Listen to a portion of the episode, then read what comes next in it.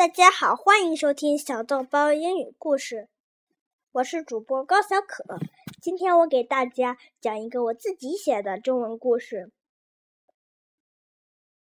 名字叫有一系列。